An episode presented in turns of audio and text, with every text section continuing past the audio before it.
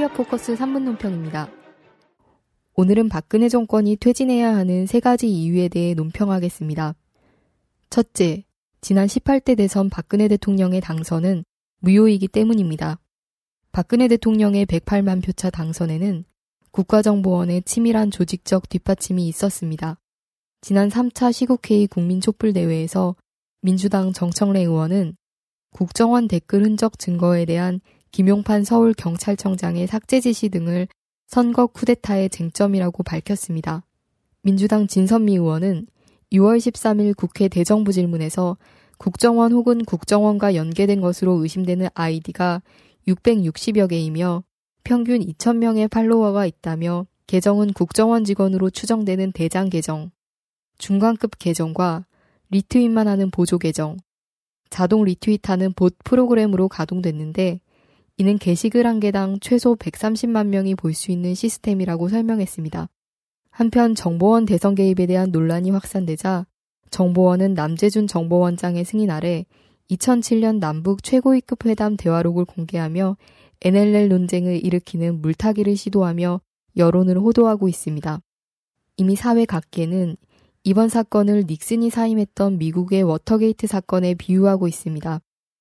영남대 정병기 교수는 워터게이트 사건에서 중요한 것은 사건을 은폐하려 하였던 닉슨 대통령의 태도였다면서 민심의 더 큰 이반이 일어나 충분한 사회적 압력을 행사해야 불행한 환생적 현실을 막을 수 있다고 강조했습니다.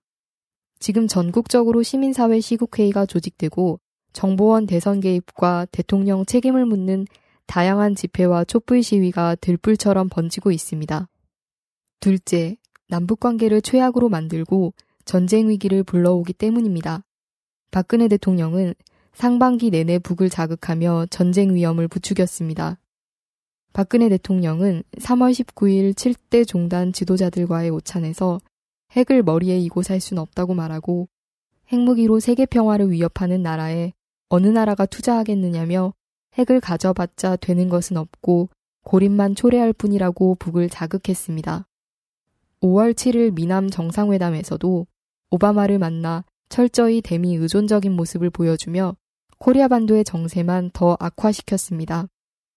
이명박 정권 시절에도 유지됐던 개성공단이 폐쇄 위기에 처했습니다.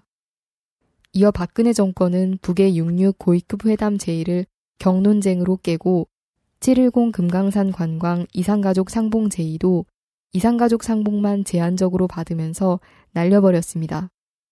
그리고 6차까지 오는 개성공단 실무회담이 무산된 상황에서 정부는 재발 방지와 국제화를 고집하며 이렇다 할 해결책을 제시하지 못하고 있습니다.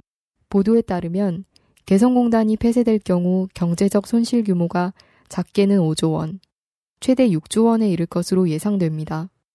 여기에 금강산 관광 재개의 기회마저 날리며 접경 지역 경제와 관련 업체들의 회생 가능성을 없애며 야기한 손실액을 더한다면 말 그대로 천문학적입니다. 셋째, 정치 경제적으로 무능하기 때문입니다. 박근혜 정부는 지난 5개월간 정치 경제적으로도 무능 무책임한 모습을 보여주고 있습니다. 박 대통령은 신뢰 원칙을 강조했으나 그런 모습은 찾아볼 수 없습니다. 윤여준 전 환경부 장관은 지난 17일 국회 강연에서 지금까지 드러난 박 대통령의 통치 능력으로 봐서 하반기 이후 내정을 다스리는데 힘들지 않을까 걱정스럽다고 우려했습니다.